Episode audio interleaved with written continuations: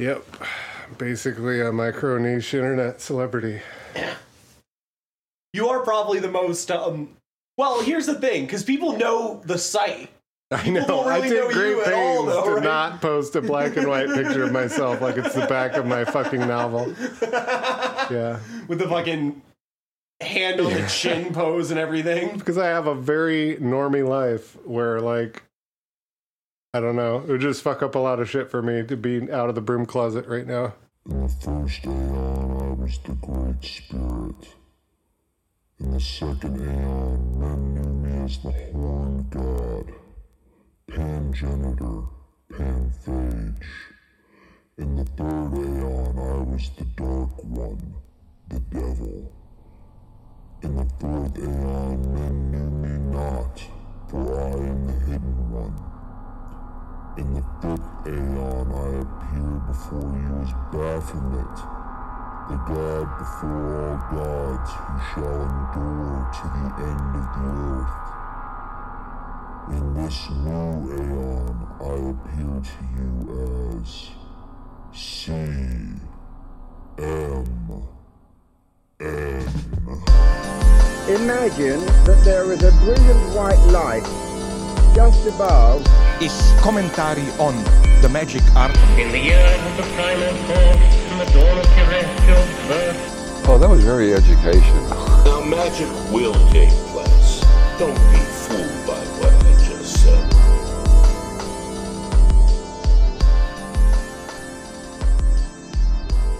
Welcome, welcome everyone. I am Santa Monica Kennedy, and this is Chaos Magic News, the only news podcast with its own I Ching hexagram. As always, I'm joined by my positively lovely co-host, Gern Blenstein. How you doing, Blenstein? Everything good? Yeah, I, I'm fine. I've I've had a day, but we'll get into that later, I guess. Oh, okay. We got somebody else with us though, right? We do. We have one of our absolute favorite like directly like directly over your left shoulder with you or like right shoulder, but You yeah. failed the divination, my friend. I know. Yep. Sorry you suck. oh Get Right good. shoulder. uh, turn in your magic card. You're kicked out of magic. okay. Yes. You've been banned from Chaos Magic. we have Matt from chaostarot.com with us. Woo! hey Matt, how you doing, man? Yeah. Old and awkward. Yeah. Hey, You're not you're not as awkward as when we first met. Because we're both autistic. That's that's his uh that's his Ooh. diagnosis. I don't know. I'm not sure. You you got the diagnosis. I didn't. Yeah, but we get along. So that's that's the diagnosis. That's the diagnosis. that's the diagnostic criteria. Is we I like wouldn't you. get You're- along if if only one of us was. So so right off the bat, I've been tossed out of chaos magic and you've been accepted into the fold of the tism. yes. Great podcast. Yeah, we're definitely not getting canceled. All right. Well, all of that aside, I guess we'll just roll right into the intro topic then, because I know Matt is going to be the best person we could possibly have on the show for this one. I am the best person in all situations, objectively. So, we wanted to talk about things in magic that we just don't understand or don't get or have never worked, essentially. Everything. Yeah, magic's not real. It doesn't work. All of it. Nice. right. Well, I guess Matt, since you're the guest, we can start with you. What's what's the thing that's never worked for you and you just don't fucking understand it? Um, tarot. Ooh, Really? Everyone's gonna freak out about I that one. I love it. See, the thing that with tarot is that it's too much to learn. It's a, just a pain in the ass. You want to get my attention? All there those should be like right? five of them, not seventy-eight of them, and and then they're reversed, and then blah blah blah. Then everyone argues about them. So I just don't have time to fucking learn that shit. It's I don't want to memorize all the stats of your spiritual Pokemons. it's too much to remember. And when you just ask me, Okay. uh, I can just tell you the answer The- without having to deal any cards out. And I'm right every time because I have discernment. I'm a pretty smart guy and I could just, I pretty much know, like, what's every tarot spread? what do I need to do in in, What's in my get me the- endeavor for this business? I already know what to do. I know I'm an adult. I know, I how, know to, how to run a business. Navigate the fucking world. what if he likes me? Does he like me? Fucking. How do you not know? how does he act around you? Dumb shit. Like You know, it's I, I do Wow. I do have to say apparently i was gonna say apparently i'm bad at this because uh I, I am definitely the person that has to go like, do they like me or not? Because you can be like holding my hand on a couch and then I'll Oh. leave and not get your number.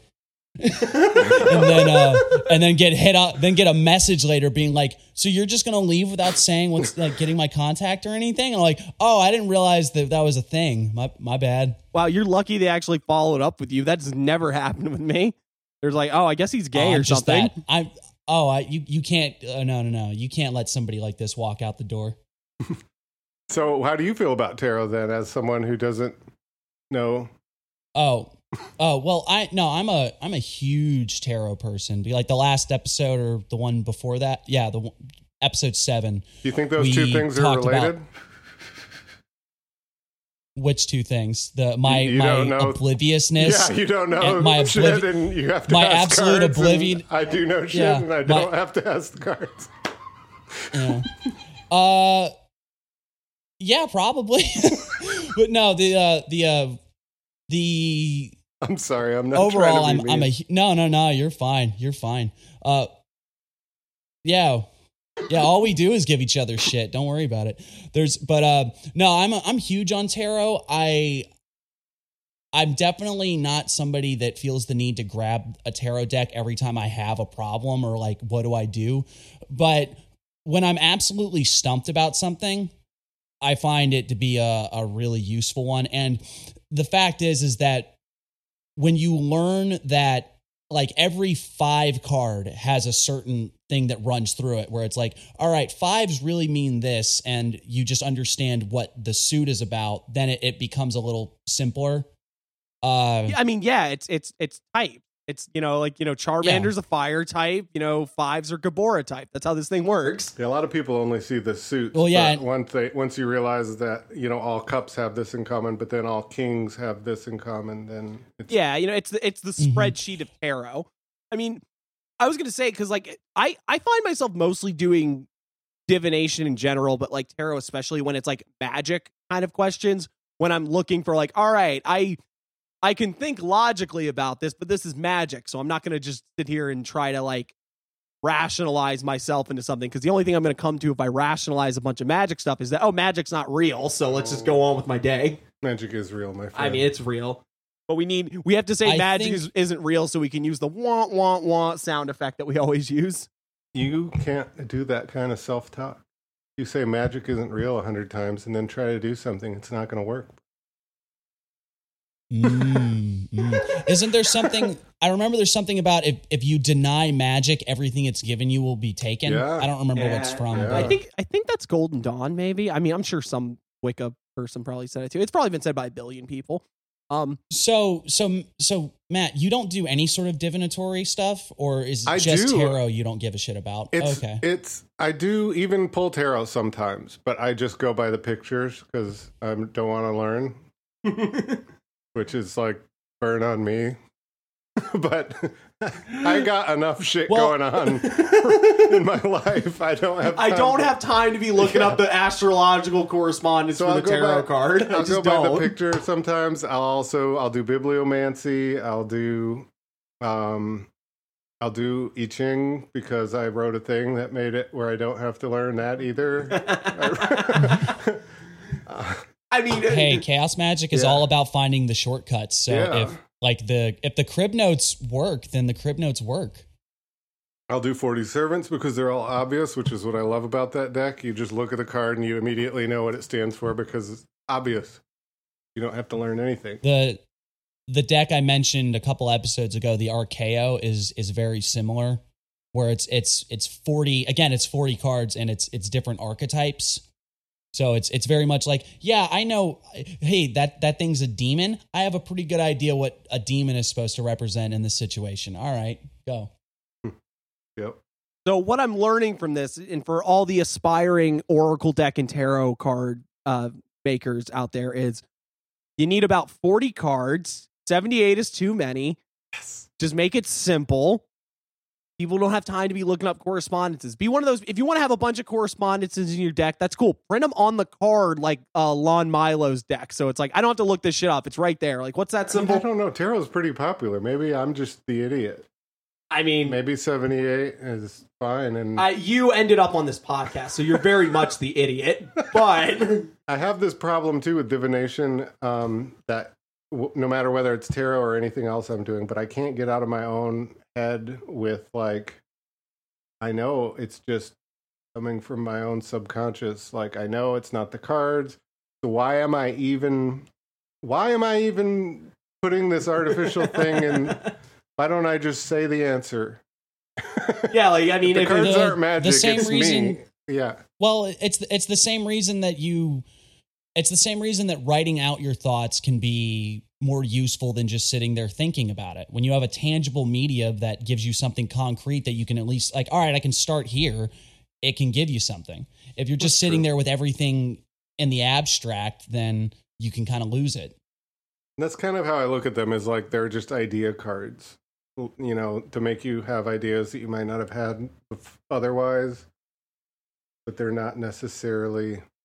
Yeah, no, that's actually great. Um uh Blenstein, I think you know about these. I don't know if you know about them, but um you're Brian Eno, the producer, musician, he had a deck that was just filled with like ideas to, of like how to make music. And the whole idea was it was just a deck full of cards and you would just pull one and it would give you a fucking idea for you to just try something and see what it did and how it helped with making this comp. Nope. And I kind of think that cowbell. More Yes. cowbell. Yeah, it's every card just more cowbell. But no, yeah, I, I think that's I, that's a lot of how I look at tarot too, and it's a very similar kind of thing. It's like it's not even necessarily like okay, this is what's going to happen, but you know, back on my big kick of like this is how we make things intelligible. Like here's a card I'm going to give you with something on it that's going to help you think about the situation that you're in or whatever's going on. And whether it's like, uh, you know, this is how it's going to be, it's not like we were talking about this earlier. It's like, um, um, like there's a certain class of people that they will pull a bad tarot card and become convinced that that's the bad thing. Like, oh, this is it. It's all done. It's like, oh, hey, should I start a bid? Should I start a business? Ten of Swords. Nope, never starting a business ever because it's all going to Well, end badly. to bring it back to the tarot conversation we had last time one more time i like to do in the middle of a reading i will if i'm doing a reading for somebody i'll stop them and remind them it's like hey these are all pretty cards on cardboard and they have no concrete bearing on your life you should do whatever you want you know I like that. I If just listened to that one if- on the way over, and that Yeah. was good shit. yeah yeah i mean if you get hung up if you see the tower and then you freak out i mean you, you might never leave your fucking house again Yeah, you got to always have in the back of your mind that you could be wrong too, because like mm-hmm if you pull some card that's all fucked up, maybe you just shuffled wrong that time. You know, Yeah. maybe that was maybe that was the the dud. Yeah, exactly. You know, it's like yeah maybe tarot Well, doesn't know I what can your also- idea of a good time is. Yeah. and and back to the whole thing that the magic is in whatever's going on inside of you rather than the cards i've done readings before where i was like no i, I can already tell i'm totally off of the mark here so i'm not even going to bother finishing so That's good to know. mostly because i hear what I, mostly because i hear what i didn't want to hear All right.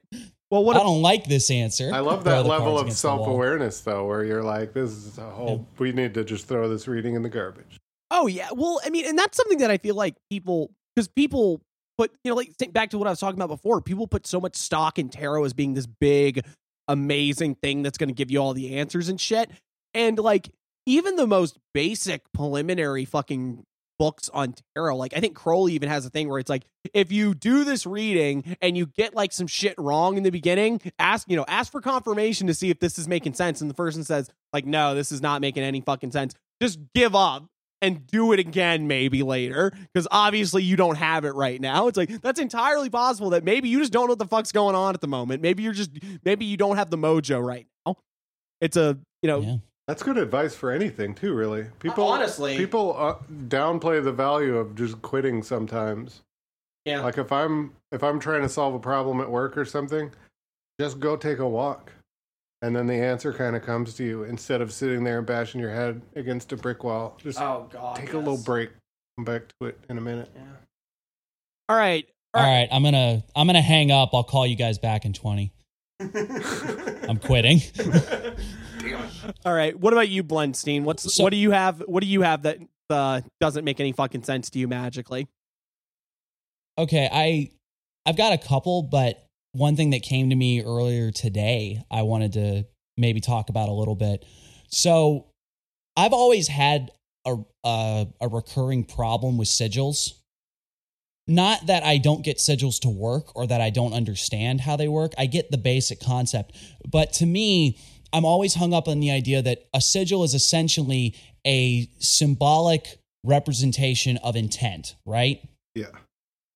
but so is just about every magical act most most ceremonial magic uh the anything where it's like trance work even like jungian active imagination what are we still dealing with? We're just using symbolic representations that aren't actually the you know the the symbol is something that represents something rather than the symbol. So by that logic you could use just about anything as a tarot or a, sorry, you could like I, that's one like you could pull a tarot card and be like all right this is going to represent my intent and i'm going to focus on that. You so where is the where is it in the sigil making process that something becomes enchanted with whatever your intent is? Or could i just grab something off of my shelf decide that's this is the sigil for the this is the symbol of the thing that i want to happen and i'm just going to focus in on that and then oh bum. Why am i smashing letters up together and making pretty pictures? Because hmm. the thing that got me thinking about it was the ai art thing. Yeah. and you know people are already using that to make sigils. But it turns into is is that just as effective or more effective or less effective than sitting there like drawing writing out your intent and then turning it into a symbol? Well, as someone that uses the chaostarot.com sigil generator like all the fucking time, I can't see any reason why using a fucking computer or program at all would have any difference. It hasn't in my work. I'm not even just saying that because he's here and looking at me. Like Correct. honestly, I- I, I use it, I use it all the time, and it's like I've never had any. It's never been like, oh man, if I just wrote this out with a fucking pencil, it'd be so much better. What are they doing with the AI though? Are they? I'm not a. I don't know what they're. I guess I'm not hip anymore with the techno magic people. Are they doing something with the Well- AI that is crazy? What are they getting the AI to charge it No, for I them mean, or they're just- something? Or I no no no. I, I I'm just talking about people using the the these art generating programs to make sigils. oh, okay. and then I assume they're just I'm assuming they're just you know wanking off over them and firing them off on their own. But it it goes back to what I'm saying is that Pornhub's a big sigil. if if like if that because if if those work, then what's I guess it's almost like what's the point if if we if we come to the idea that you can use just about anything to make a sigil then you might as well take it the step further of just about anything can be a sigil. If you decide that this is what this means and then you treat it like a sigil and you treat it as like this is representing this intent, then why do we need to go and do the the the Austin Osman spare thing of mashing up letters? That's kind of the first chapter. Doesn't even matter. Advanced magic for beginners, right? Yeah, pretty Where much. Chapman's like, Oh, the whole now yeah. use your butt for a sigil. now Yeah. you reuse that other sigil for a different intent. Or Mhm. Yeah, I it's I think it's just utility at the end of the day. People I don't want to insult the the magic community, but sometimes people have a problem with just being able to find whatever the hell works. You know, it's like you know, like like the back to the pulling a tarot card and be like, all right, that's going to represent my intent. People have a lot of pre uh, pre um existing ideas about what a card means and stuff. They might have a hard time jamming whatever the hell they want into what this is. So it's a lot easier just to I made it I wrote it out as a sentence. I know what the sentence means. Yeah. And I can turn that into a fucking symbol.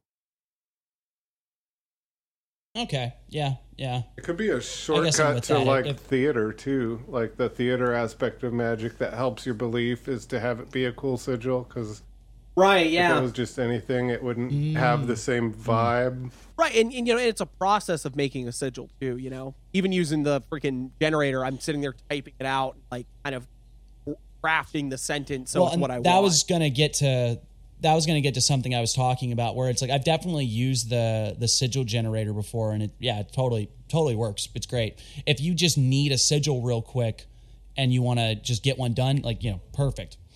But I do know that when it's when it's had when it's something seemed a little more important or something that I really wanted to invest some effort into, I've I'm gonna make the effort of actually sitting there and writing stuff out, trying to make the symbol, and then it's like when I finally have the the sigil finished, I'll probably make I'll probably draw it out like way bigger and put it on something important, you know, something that look and that goes back to the theatrics of it, where it's like this is a super important magic symbol and then I'm gonna, you know, so I'm gonna make it like three times bigger than the the original squiggle I had, and try to make it look nice. Blah blah blah.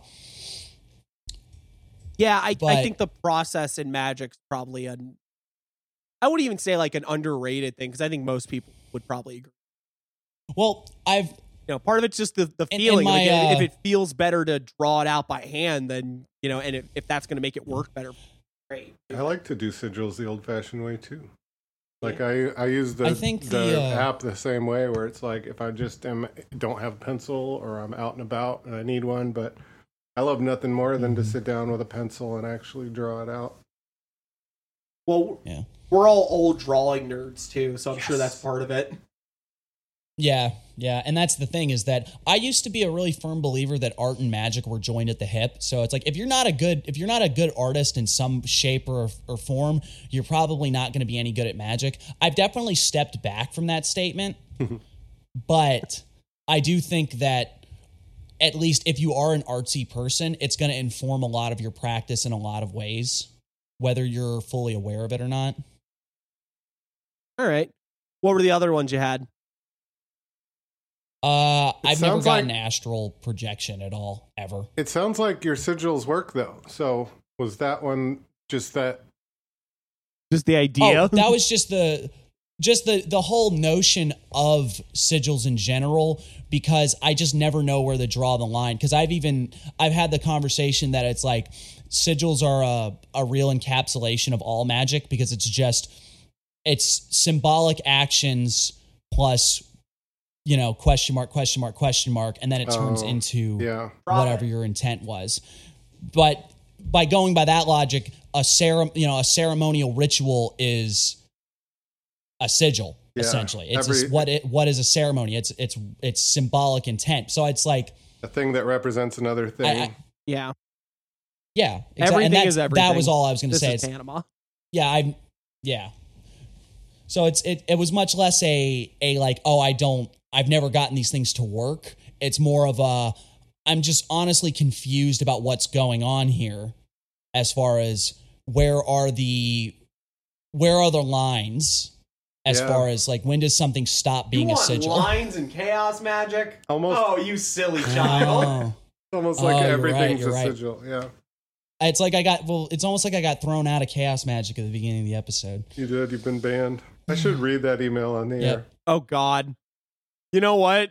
Let's just do it because I think this shit's way too fucking funny not to. And I got we'll- banned from Chaos Magic at one point, is where that came from. So here we go. This is an email I Oh. got from someone after I blocked them from my page, um, which they were posting on because I blocked them from my group. They, fo- they found my email and sent me an email. I know you have legitimately deluded yourself into thinking that this absolute garbage website you have has some degree of potential. But let's face it, looks like something that was built in 1995. Poorly at that. And I know you are giddy about making draggy draggy for your little cards. But the fact is, any autistic 16 year old could make something better in an hour. And you are asking money for this? So you have forced my hand. You are banned from Chaos Magic forever. I don't mean Chaos Magic Group or Chaos Magic Study Group or Mickey Mouse and Goofy's Chaos Magic for Morons. I mean Chaos Magic. But I'm going to leave you with a little souvenir. It's a new servitor I've been working on, and she's going to kick you the fuck out herself. She's a Viking goddess, and she doesn't tolerate dunces. And I shit you not, it's just a picture of Greta Thunberg. Oh, that is uh and and you and we wonder why no one takes any of this seriously. It's br- Oh, we're going to have to bleep that shit. and I responded just with my monthly earnings statement and a bunch of times just- that he liked my content. Oh, Before I kicked him out, he was a big fan. Oh. Well, we have we have we have great experience with people telling us how great they think we are until they we do something they don't like. oh, yeah. We got plenty of that going And they on. send you a picture of Greta Thunberg, and it's all over. That's the part that gets me. Like, You're Here's my out. servitor. It's Greta Thunberg. so stupid. there, that's a question. Yeah. All right, everything's a symbolic representation. What the fuck does Greta Thunberg represent? How dare I? How dare you? How dare you? right. Oh, so real quick, back to what we were actually talking about. Sorry we didn't know we had to do that because the minute you showed me that earlier, I was like, oh, this is this It's is going going in the the episode. So But- yeah, you've been banned now. Yeah, you've been banned from chaos. Also, Mickey, Mickey and Goofy's Chaos Magic for Dummies is going to be the name of the episode. That's just Oh, too that's good. perfect. Oh, You should use the Greta No, but Thunberg I mean, thumbnail. I just. Oh yeah, please, please use that image. Uh, I just, well, it, it- it's cool. We we're starting our own chaos magic with blackjack and hookers. I guess. you know what? Forget the blackjack. Ah, you know what? forget the Chaos Screw the whole thing. That's how my group started. Yeah, I got the kicked magic. out of another group, and I was like, I'll start my own group oh, jeez. with blackjack and hookers. but it goes back to what we're saying that most of most occult interactions and most occult quote unquote news is just petty bickering and nonsense. Yes. So Slap fights. Well, I guess it's good we're covering this. slap fights. yeah. Oh, Well, so and though I was gonna say one thing that I've never, absolutely never gotten to work is like the whole astral projection thing, and I think it's because I'm just way too hung up in imagination. You know, I I would have I would be very hard pressed to say that anything weird that went on inside my head that felt like an out of body experience or whatever isn't something that I triggered through you know stuff to alter your consciousness and then just imagination you know I suck at that one too. I don't have a problem with that because I, I very much am a William Blake type where I think the imagination has a quality of divinity to it. Where just because something is imaginary, I mean, hell, uh, imaginary lines are what make borders. Uh, imaginary currency is how we have economies. You know, we, we deal with the imaginary on very, very concrete ways every day. So I, I've just never been convinced that I have a subtle body that I can shoot out like I'm negative man and then go, you know, I hey, I'm in Toronto now, you know.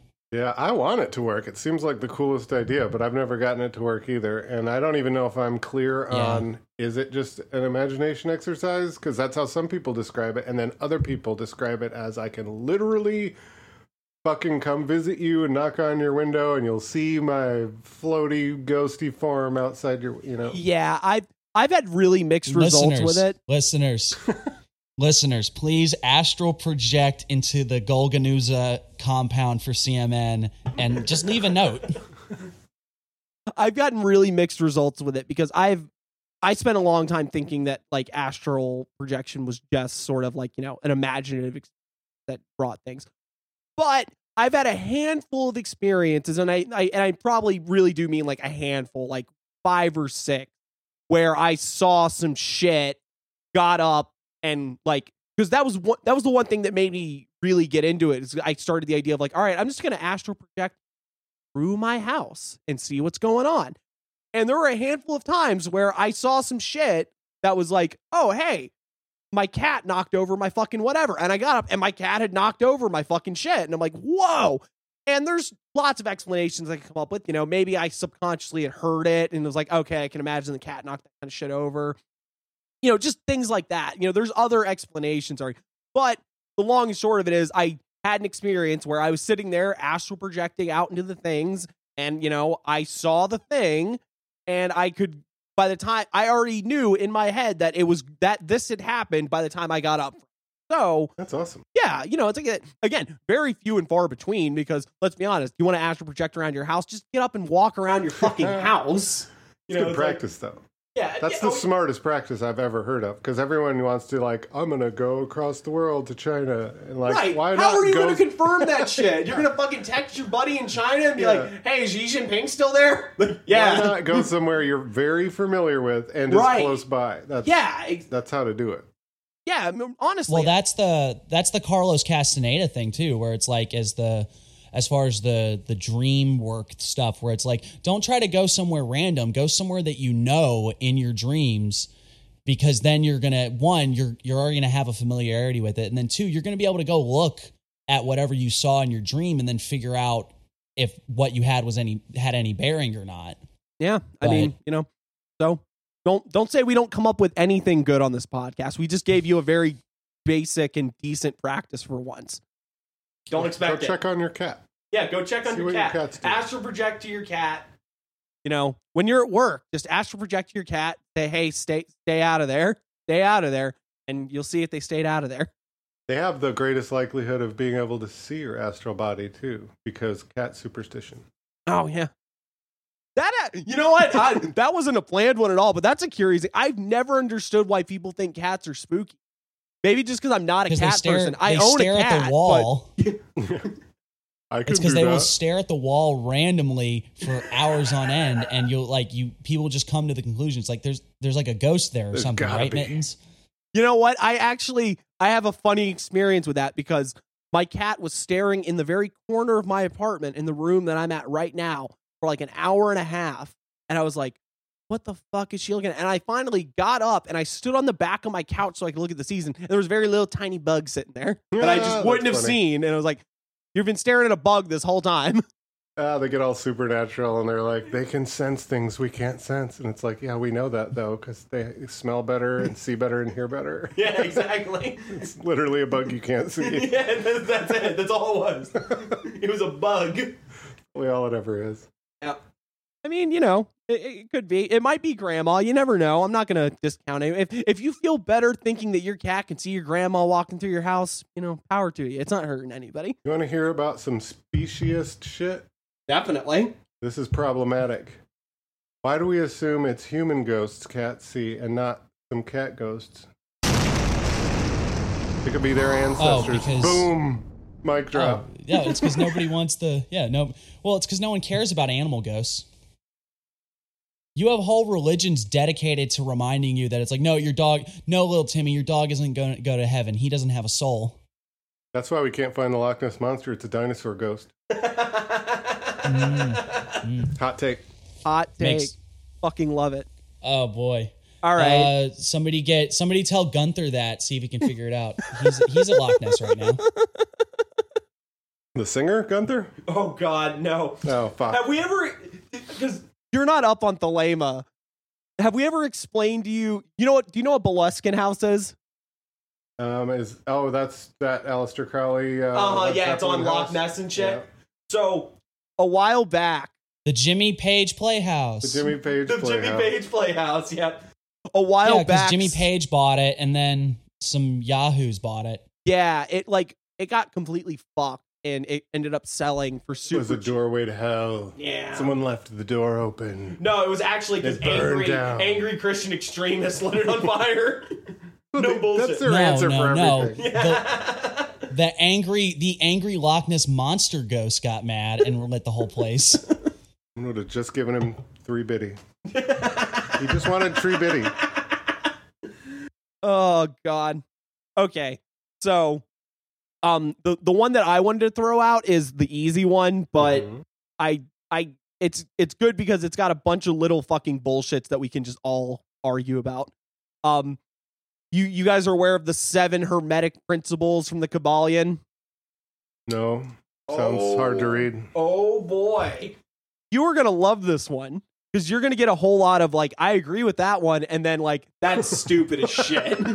I know, I, I know Blenstein over there is familiar with this one, but if you guys don't know, the Kybalion's a book that a lot of people are like really, really in the love prequel with. to Lord of the Rings, right?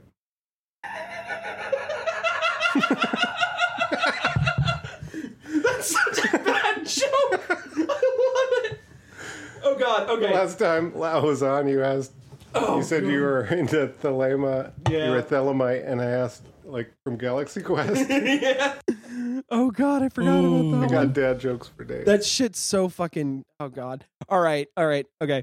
So, um, it's basically it's a book that claims to be you know ancient hermetic principles and stuff. It's not. It's something that some dude in the 20th century wrote. Obviously, Cringe. you know. Well, but- every book claims to be ancient mystic knowledge, and it was just written by some dude. I mean, yeah, but like this one isn't even like this is like if I wrote a book on Egyptology and was just like, hey, all right, so you know, uh Ra, the sun god, he was like made of candy. That's what the Egyptians believed. Like that's the level of this is Graham like Hancock, is that you?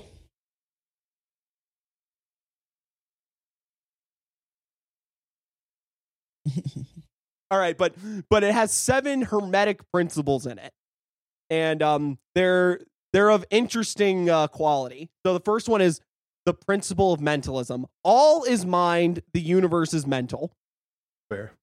Yeah, see, I knew you wouldn't agree. The- the you wouldn't argue with that one. Oh, the the universe is definitely mental. We're fucking insane, dude.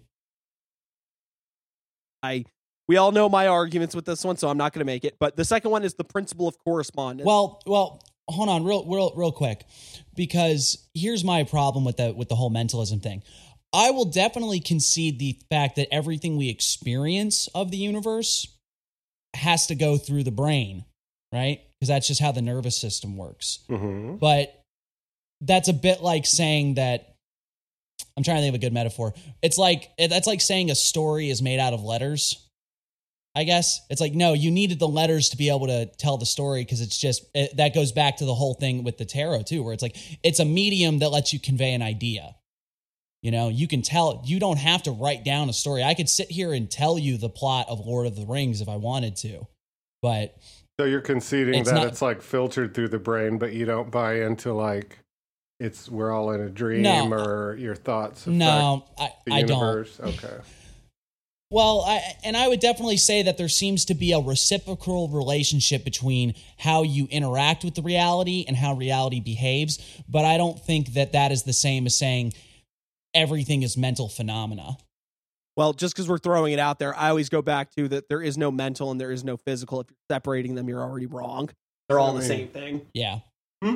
God damn it, Descartes. Why are we the only animals that have all these issues and fetishes and shit? Then, like, I, I, I, I hate to tell you this, but I guarantee you there's some study somewhere where we've figured out how to make rats into fucking leather. I hate to tell you this, but I guarantee you. In fact, if there's not, I will oh. fund it right now because I mean, there's tons of like, there's there's lots of deviant behavior in animal section. That's like a it, it happens. It's just that I don't necessarily think that it corresponds so easily to the idea of separating this is the material world where things are and then this is the mental world Where there's material girls.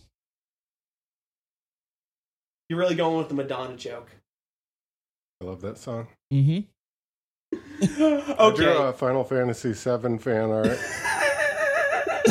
they were holding Yuffie and singing "Materia Girl." oh, Oh. God. It was beautiful. i Please. love it Please go to the next one.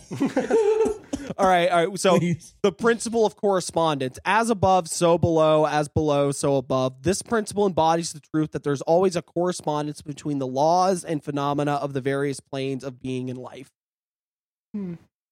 I mean, from a certain point of view, you could. i mean It's yeah kind of like the mental one, where it's like, do you mean literally or metaphorically? Because I can get on board with Yeah, maybe like, I one can- and not. The I can kind of get along. I, I think, but Because me saying that is sort of like saying that like cause and effect is the thing. Like, well, yeah, obviously. Because if it if it wasn't, then I would do stuff and then nothing would happen. Well, I've been doing that for years. That's years. magic, though. That's when you do stuff and nothing happens. All right. I've dedicated my life to doing something and just spinning my wheels and never getting anywhere, my good friend. How dare you? How Oh, you? man. Oh god, I'm literally just gonna cut can't in the go Greta back and you Thunberg can't stay fucking still. how dare you every time anyone says it. All right. Um the third one is the principle of vibration. Nothing rests, everything moves, everything vibrates. That's pretty kinky. Yeah, that's what I'm talking about. I mean, about. that's a that's an actual that's a, a scientific fact, though, is that everything is in a everything's in a constant state of motion. Even things that look like they're standing still, there's you know What Yes, about you. You subatomically you stuff think is you're spinning moving. your wheels, but you're going, man. what about yo? It all connects. You weren't accomplishing nothing. You were actually vibrating on the subatomic level. Oh Um, jeez. What about absolute zero though? Isn't that when all yeah, that's when everything vibrations- stops, well, right? Then you're fucked. Oh yep, you fucked it. Sorry. Rule three is out. Sub zero. Isn't there a thing that like if something actually hit it at like absolute zero, it'd create a, a chain effect that would just destroy everything? yeah, that's Sub Zero's fatality. boom? Fatality. I like I I just like the one where he rips the skull off of you, but that would be okay too, I guess.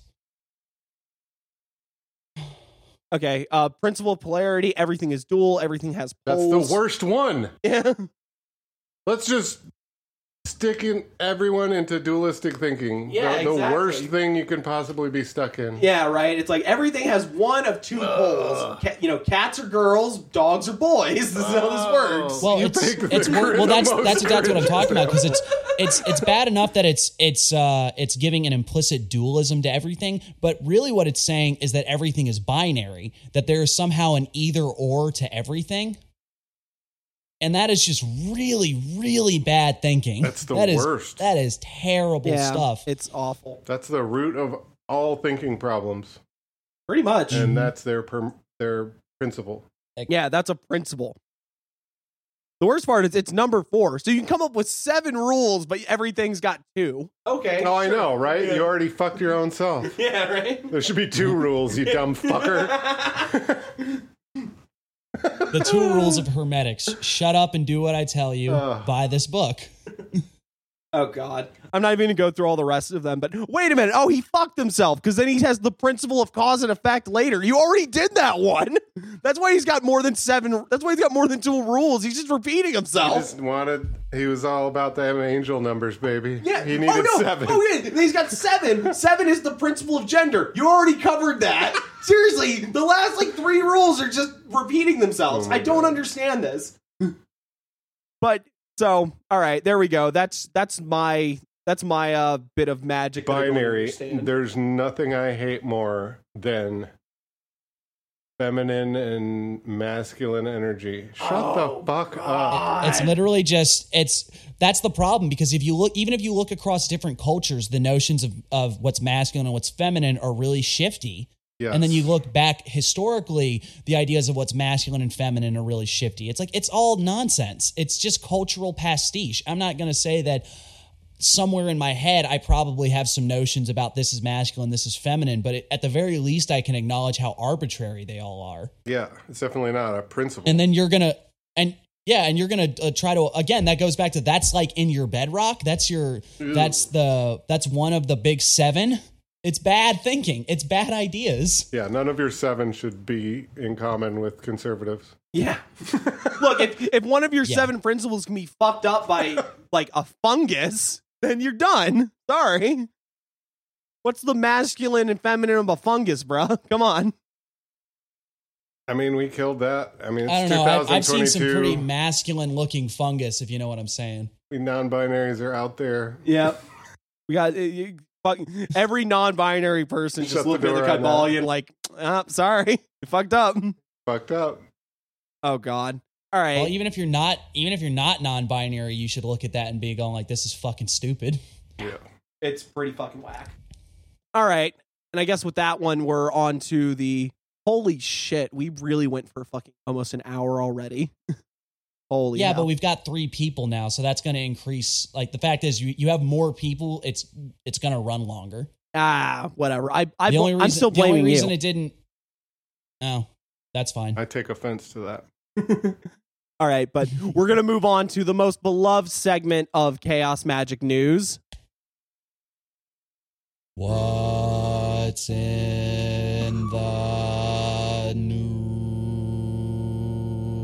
What is in the news, indeed? All right, so let's see. I was telling Matt earlier he's gonna get to see behind the curtain as we scroll through headlines and go like, "This is shit." He's This is literally shit." just scrolling. I really am. Like, There's no secret to this. There's There's, no- not it's like a not- it's literally- supercomputer here that No. spits out. we don't find the algorithm. good headlines; we just find them as we're doing it. All right, so What you got there? Oh God. Nazi inspired U.S. prison guards, American Revolution, Aren't and they all? Ukrainian conflict. Highlights from Victor Bout's. Oh God. This is RT, and everyone's going to be mad that I'm looking at RT, but I think RT is great for finding ridiculously stupid headlines. Did they just imply that there are prison guards that aren't Nazi inspired? yeah, right? Like, isn't that. No, well, I think it's the other way around. I think Nazis are inspired by prison guards. Okay. Uh, okay so i'm just gonna i'm just gonna throw this out there is that you can look from you can look at studies and investigations done by other law enforcement agencies that openly admit that white nationalists and neo-nazis have infiltrated just about every spot of law enforcement that you could think of. Yeah. and this is from other law enforcement so imagine what they're not telling you. So yeah that doesn't surprise me in the fucking slightest How would you rate me on a scale of Nazi to prison guard? Uh, look, the the hermetic principle, everything is dual. There is Nazi and prison guard. Your only options, baby. Those are the two horoscopes. That's but that, Two the sides poll right is there. joined. Oh God. How Latin identity became fodder for content. From articles like this. What are you talking about? Yeah, how can you make content fodder about content fodder? Yeah, right? Yeah, see how ironic that is? Oh God. Like I Latin identity is that what it said? yeah, Latin how the Latin how Latin identity became fodder fodder for content. I mean, I can sense that probably without even reading this one, they're probably not wrong. But I just don't see how it's news because that's what content do. Right. It's just constantly mining everything about everyone's culture and trying to shit it out into a Netflix series or something. yeah, pretty much. It's Yeah, yeah. you know, well, and you Uh, know, I guess that could go on a a magic level. There's always that thing about. Uh, actually, here, real quick, do you guys think that there is something of a draw as far as spooky woo woo people, where you feel the need to find something that's outside of your your natural culture? Or, the, or rather, the culture you were you were born into, you feel like you you need to find something that's quote unquote exotic or whatever. Ooh, I think. Do you mean personally, or do I see that pattern throughout occultism? Do you? Yeah, both, I guess. It's definitely a, a running theme in occultists. I don't. I try not to do it too much, but I I know I do it a little too. Like there's Yeah. even tarot. I'm not you know a 14th century Italian gamer, so I guess I. What am I doing with a tarot imagine deck? if imagine if Twitch had imagine if Twitch had came out back then. They'd be like, "All right, guys, I'm gonna do." Oh well, there's people doing tarot spreads on Twitch now. Actually, yeah, there's people there's an entire market of people doing uh card like openings on fucking Twitch. So, I keep trying to get Jens to go on TikTok because all day I scroll through TikTok and it's just people doing readings for money. I'm like, why are there not? How is all my friends not on here, but all these fucking woo woo new agey Wiccans and shit are on here making bank on yeah, TikTok? come on. Like Let's we- go, Chaos Magicians. because they're For smarter real? than you. Oh, Fuck. Getting fucked by Gen Z being smarter than us again. Speaking of oh, which, Oh, boy.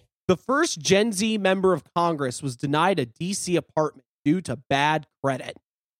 That tracks. Yeah, right. That's everything I see in this makes sense. Congressman elect Maxwell just- Frost was excited. He thought that the first few months of living in DC, he'd be couch surfing to save money. But as luck would have it, he found an apartment in Washington, D.C.'s Navy Yard neighborhood with monthly rent he figured he could swing. This week, he went to the apartment and spent an hour filling out the application and providing information for a credit check. He submitted a $50 application. There was one thing he worried about, though. After a year and a half of campaigning and winning, which, having been born in 1997, made him Congress's first elected Gen Z law- lawmaker, Frost had gotten himself in debt. And as a result, he had a low credit. Despite his low credit, Frost said the apartment representative said he'd be fine. He wasn't. That's fucked. Yeah, that's fucked. But it's also like, The- welcome to the, the real world. Like that's happened to, to- that's, yeah. li- that's literally everyone I know that's happened to, and most of us didn't get elected to Congress. Well, I mean, if that's his credit score, this is not the first time. Um, he's not his first rodeo. Yeah, I'm right. sure. But uh, yeah, that's I mean- pretty sad state of affairs that we're in. I guess. I mean, it's just the it's it's not a sustainable thing that is going to keep being able to happen in this country. We're gonna, like things are going to have to change, but they're not. You know, it's like literally we're just you're just going to see more and more of this where somehow you're going to find people that are in positions that you think would be beneficial and like positions of power that it's like, yeah, I have like no money. Yeah, I'm I, surprised just they don't just. by this. I've heard so much weird shit about like how many sick days you get when you're a senator and how, like, I'm surprised they don't just give them houses. I'm surprised yeah, that well, he and has to go all this the all this means that in a in a in about a year or two, when he has a net worth that's you know s- a hundred times higher than it is when he came in, it's just the reminder of like, it, God, it's got to be even easier to corrupt you when you have when you're broke. Oh yeah, You know, Oh God, he's just gonna he's gonna take whatever money they can give him. that's probably all pre-engineered. They drive. They Yeah, deliberately right. drive up the housing in Washington so that lobbyist money can come in and. oh jeez, that's some that's some dirty Yeah. magic right there. I like that. All right, He's gonna be living in a Monsanto manor in a little bit. Just wait. all right. As attendance dips, churches change to stay relevant for a new wave of worshipers. They're busting out the tarot cards. Yeah, right. I mean, religion has been degrading in this country for God knows how long. So, I, I guess churches would have, to, honestly, but but really, like, how hip are you going to get to get anyone new? What's what are you going to do? They've been trying to do that. I mean, I don't know. I grew up in the South where we had youth groups, cool skateboard and pastor and shit, and it All you didn't gotta work do then, is right? sit and turn your chair backwards. yeah, just turn the chair backwards. And the kids hey, are let's like, rap "Oh, about God. He's cool. I just think that organized religion, or even not even greatly organized, just motherfuckers in a, in a building, I, I feel like that's on the way out. It's just not. It's just not something that is relevant to most people's lives. I know a lot, at least the people that are in my sort of wheelhouse. A lot of motherfuckers like go to go, get up early on a Sunday to go to a building. Nah, I don't like one. I, I either don't have time or I'm just no way inclined to do it. It's just not it, it doesn't fit in with the culture of the working class. It doesn't fit in with anybody that's like going to school anything like that. It I, it's just not something important and the other thing is that christianity is now very strongly associated with a certain political ideology that is abhorrent so Yeah, I mean that's the easy despite answer. despite what despite what cool Mr. Jesus had to say about like giving giving your possessions away to the poor and healing the sick and you know all that stuff the people that are part of his fan club seem to want people to die in the streets so it's very hard for anyone to get down with that well, you two are actually the ones I want to ask about this more than anything because I think you both have a very different perspective on this, especially because Matt came into the occult later in life, but still not really during the occult revival that's been going on in kind of recent years. And you and I kind of got into magic at the tail end of the 2000s. So, hmm. so do you guys think that the the occult revival we're having now is part of that? Like, you know, like the decline of like organized religion and stuff. Is it is it are people reaching out to find like occult answers because of the decline of these kind of major religions, or is it sort of a separate phenomena? You think?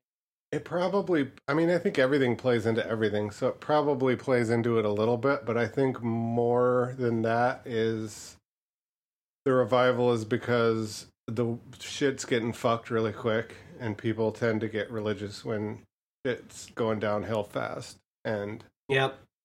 there, there's just not an interest in the church. So people getting religious now equals Yeah. being a witch or something Right, instead getting- of getting going to Sunday it. school. Yeah. I- I think that one of the hallmarks of the occult revival periods is seeing dogmas break down. And who are the holders of dogmas? Religious orders, political orders, uh, you know, social institutions.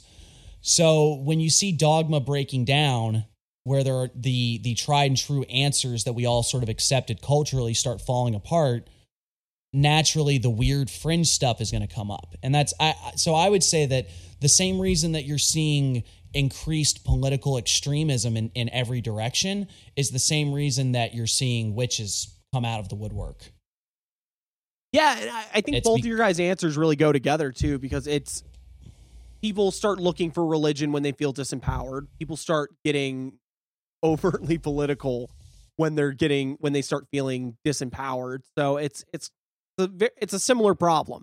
I think a lot of people, and I think it's really different for people like us who don't have particularly hardcore spiritual aspects to our magic because we're all you know we're all chaos. We're all a lot more. I'm just doing this because I know it fucking worked. You know, like I right I don't think. Well, you know, I've never even asked you this, but Matt, I don't know if you have any particular like spiritual connection to what you do magically. I do, but it's not. It's very non-traditional. Mm-hmm. It's spiritual in not so much.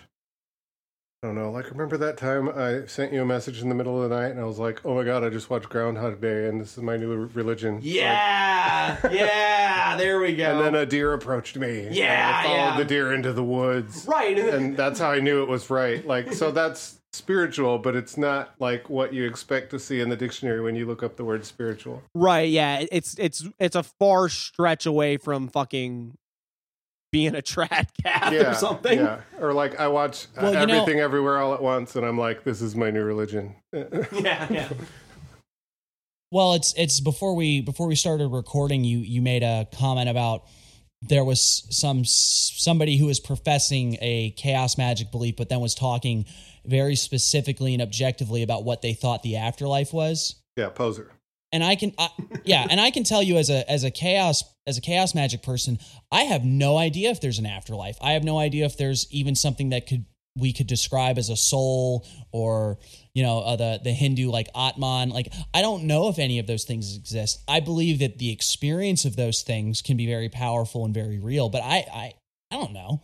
This this could all just be the weird foibles of a of like meaty gelatin with electricity running through it. I just go with what eh, what I deal with experientially. So I definitely have had like spiritual moments and there's a sort of spiritual aspect to what I do, but I don't have any fucking answers about it either is the problem. Right. Okay. Yeah. Oh boy. A month after his 2024 campaign, has his fame fizzled? Give me a wild guess you think they're talking about. Well, I, I can see your. Yeah. Well, there you go. He he got it spoiled. But but you over there o- across the internet, who do you think this is about? Kanye, right? Close, very close. Very close. yeah, I mean, I no, it's it's fucking Trump, right? Yeah. Yeah. yeah, I mean, like, uh, has his fame fizzled as he's got the top headline on the Guardian? Like, you're still talking about him, so I don't fucking think so. Everybody everybody had a shit fit when they thought he was going to get his Twitter back or when he did get his Twitter back. Did he get his Twitter no, back? no. No. Yeah, and he said some he said some shit about the Constitution needed to be overturned so he could get the presidency back. I mean, my it's just God. it's we're we're being played. We're consistently being played, and everybody just does it. Everybody just he says something crazy so people will pay attention, and then we all pay attention because we're dumb. Yeah, I mean, That kind of happened with a Now- Vice article recently. we're not talking about the Vice article.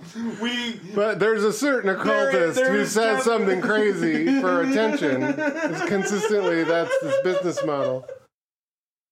And he wants you to buy a zine for fifteen ninety nine. Oh man, Are we? are we gonna I, do I this? really.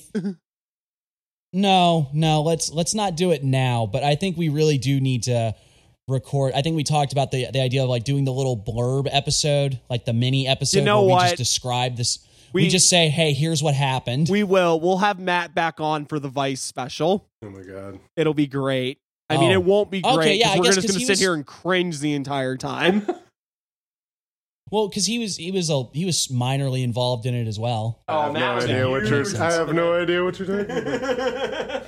Mm-mm. Oh, All right. Oh, My lawyers have advised me Oh boy. Oh that not to get into a magical war.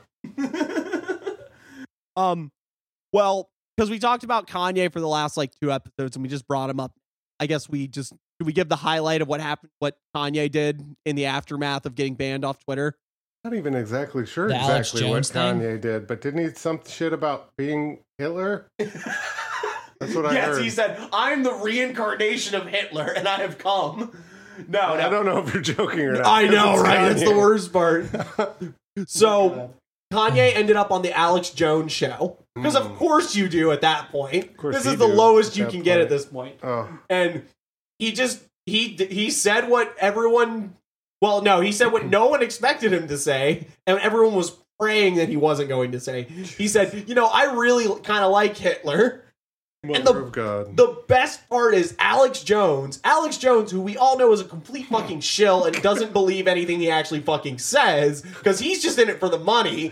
He's looking at kanye with like the motherfucker you went too far. You can't say some shit like that. And he gonna get me tried he tried to give him an out. He was like you know he started talking about like well i understand you're into fashion and uh you know, I, I get it. You know, the Hugo Boss uniforms from the Nazis are very um, aesthetic and interesting, but you know, we, I don't, I, I don't know if I want to agree with that. You know, Hitler was, uh, you know, was good, and then Kanye immediately goes, "No, no, I like lots of things about Hitler." Ugh. so so here's my here's my guilty pleasure here right if alex jones didn't talk so much political and talked more just absolute insanity i would lo- i'd watch him all the time Oh yeah, I used to buy tabloids because When- they're. when, Oh, right. When Alex that Jo- yeah. Yeah, when alex jones when alex jones describes he goes like hillary clinton is a interdimensional black-bellied mosquito which is an actual quote It's fantastic. When he says stuff like that, when he talks about the stargates that they're trafficking people through into other dimensions, like those sort of stuff, I'm so on board. It is so funny. I it's just the greatest stuff. But the problem is is that for me to like to for me to get the crazy stuff that I find really amusing, I have to support the same dude that's saying like uh, this those children didn't really get shot. These were all actors. so it's just like, eh, it ain't. I don't want to give. I don't want to give anything to this guy, even if it's just like a pissant view on his YouTube or whatever the fuck. I don't want to. Yeah. I don't really want to support that. yeah, no, There's the other problem too, where But- even if even if it was just the crazy stuff that we think is funny, someone is, else is listening to it and thinks it's serious. yeah. Yeah. They don't think it's funny at But all. look at- Yeah. They're loading Yeah, up their and then you get- interdimensional mosquito swatter as we speak. well, you got in some trouble with that recently too, right? Because you posted the the meme with the screenshot of uh, the Alex Jones at Bohemian Grove picture, right? Oh yes, Yeah. I got called a conspiracy theorist. I'm like, guy, I just, I just throw shit at the wall and see what sticks. This is a meme, sir. Sir, this is a Wendy's. yeah.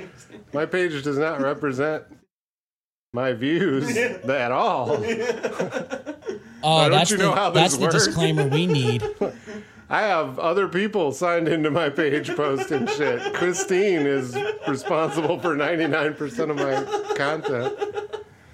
Like, oh boy, but that's yeah, I the posted that forgot. one. That's the disclaimer we need for all our memes too. Is like this page does not represent what we actually think. Yeah. That way when Especially if it someone has wants to- something that we posted on Twitter. That is definitely not our views. You know, I hmm. hate because that treads Oh, dangerously close to like I know there are people out there who say shitty things they do believe, and then the minute you call them on it, they're like, "Bro, it's just me. I'm just joking, bro. Why you got to be so Yeah, serious?" So now it's- it's, like, "Fuck, do it's I always look a like balancing that? act. Do I look like that now to that guy? Because, but I swear to God, I don't give a fuck about Bohemian Grove. Well, I mean, I think it's the line because usually when it's like, you know, when we're doing it, it's stuff like making jokes about fucking calling people muggles or like, you know, the remember when we caught them all at Bohemian Grove doing shit and then we didn't do nothing about it. Then when they do it, it tends to be stuff like, oh, LOL, man, Hitler sure was great, wasn't he? Oh yeah, Or like, the oh man, the actor. Holocaust didn't happen. LOL. No, it's just a meme, bro. It's, It's, just, it's a meme. joke. Where's your sense of humor? Yeah. Ugh. All right, is that enough? Is that going to be Kanye's defense? You think, I don't even know, bro? I know I was in person doing an interview, but that was a meme. That was a verbal meme. I saw on like Broken Clock posting or something where one of these conservative guys was like, "It's just cruel to have Kanye on right now. He is having he needs mental health help. He doesn't need." a yeah, like right now." I mean, I I that and that's the thing that that was Ben makes- Shapiro too. And I Oh, was like, "Holy God. shit! I hate when Ben Shapiro's right about anything." Yeah, God. It happens like once a year. He gets a once a year thing where he gets to say something that's accurate to reality. Oh man, he was so Usually right it's about my that wet ass sister's pussy thing. beautiful, but you know. No, no, the- Oh God. he's wrong about Oh God. We got any more headlines? Can or I- Are we gonna I'll- move on? Should I give you a Should I give you a parrot earpiece headline to end out on as a nice oh, little? I, yeah, we def we definitely need Parrot steals the earpiece headline. Give it to me. All right. Popeye's location shuts down after DoorDash driver video shows cockroaches on the floor. No, shows cockroaches on food order. cockroaches working forty hours a week to get Popeye's orders out. Yeah, man. Like you're these are this is the working class you're talking about right now. Oh god, someone's gonna Uh, clip ex- that and say that I just called the working excuse class me, cockroaches. excuse me, Gregor. Gregor Samsa, you're you need to come do your shift at the Popeyes. And Popeye's chicken is so good. I would just move. I would just flick the cockroach off, and Right. that's still my order. it's like, hey man, I that, you only got so many of them chicken Look, the- sandwiches, dude. Did you get the spicy? The spicy kills the germs. It's fine. Done a lot more for a lot less. All right. Well, I, I think that's probably enough news for this one. So, well, we all know what season it is, right? What? uh, It- like the eleven herbs, herbs and spices season, or Oh yeah, yeah. The Colonel's secret recipe. It's Christmas season, guys. Sacre bleu. which is which is appropriate that we're doing the Christmas episode now that we have a guest on because we did the Halloween episode and you know we didn't do a Thanksgiving episode because Thanksgiving's not a real holiday. so, but The reason for the season is an episode of Tales from the Crypt where they explain that the Grither comes on Christmas to murder you. oh god, you jumped in way early. I love it. so wait, do do we do we want to start with the history of Christmas and like its pagan origins and such, or do we want to just go right into the wacky and wild world of Christmas traditions that you don't know about? I feel like, especially with this podcast, everybody knows that Christmas started with some weird pagan stuff, and a lot of the stuff that we do now is, you know, reappropriated pagan imagery. And at the same time, who the hell cares? We've been celebrating Christmas for hundreds and hundreds of years at this point. Who cares if the tree is actually like, you know, a, a Saturnalia thing or what the fuck ever? Um, And- that would be Quakers, right? Or Yeah, right. they they care a lot. In fact, the Puritans were You know- really big on that for a long time. they were like, I- "How dare you!" How dare you? I actually my my current job, I there was a point where there was a guy who was a Jehovah's Witness and he caused an altercation between a couple people because he referred to Christmas as paganry. And uh, the other Christians got really mad about that. That's a good way to start a fight at work. I mean, I'm just Especially at my saying, you know, just like mm-hmm. Christ, they hated him for he spoke the truth. Yeah, it was before, although it was also before I got there. So I'm not sure if he just said that's pagan shit or if he got like really heated about it. but anyway, You're worshiping a tree. Yep. All right, so the tree's real. All right, so I guess we're gonna go right into the weird Christmas holidays uh, tradition stuff. So the Yule goat. You guys know about this one? Oh, yeah. Is that the thing that they try to burn every year? Yeah, it's Wicker Man for Christmas. Mm, mm. Yule goat. like, I've never heard of the of Yule or- goat. That's horrifying. The Yule goat has been a Swedish Christmas symbol dating back to ancient pagan festivals, of course. However, in 1966, the tradition got a whole new life after someone came up with the idea of making a giant straw goat, now referred to as gavel goat. I, I, I apologize to all of our Swedish listeners. I did not say that right. According to the official website, the goat is more than 42 feet high, 23 feet wide, and weighs 3.6 tons. Oh, we're in Monster Manual territory. Yeah, right.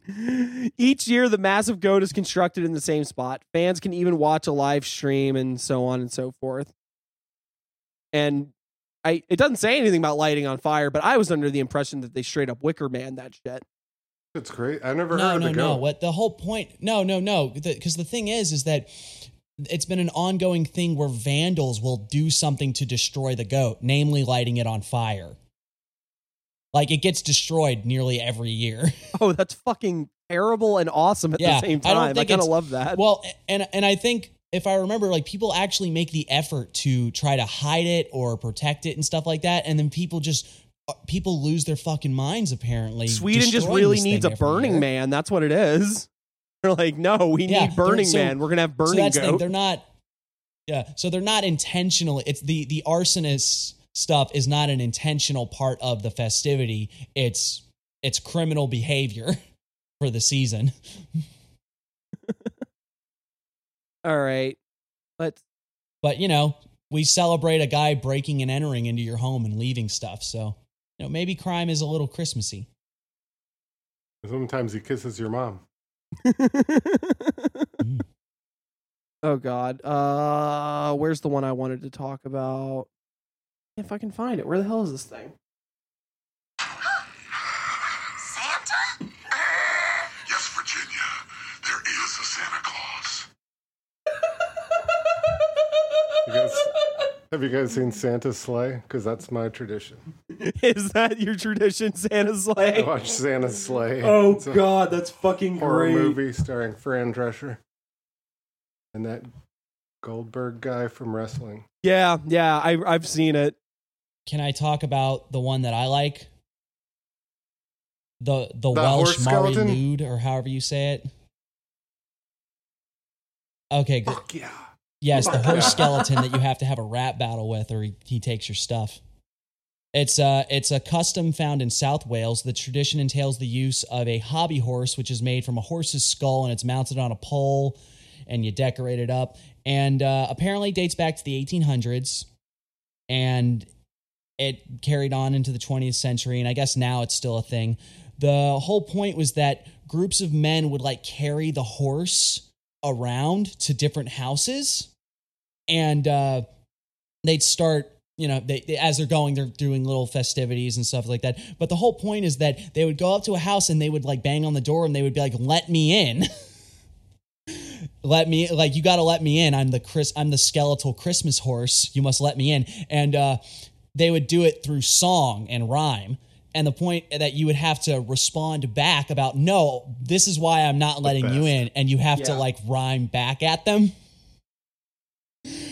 And yeah, and basically you have to keep coming up with responses and excuses why you can't let the the dread lich horse into your house. And if you if you fail to uh, deter the the magic wrapping horse ghost monster, you have to give in you have to let people in and give them food and drink.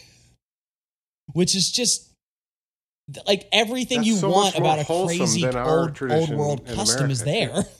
Oh yeah. There's a Ours is just like capitalism and scaring the shit out of your children, yeah, right.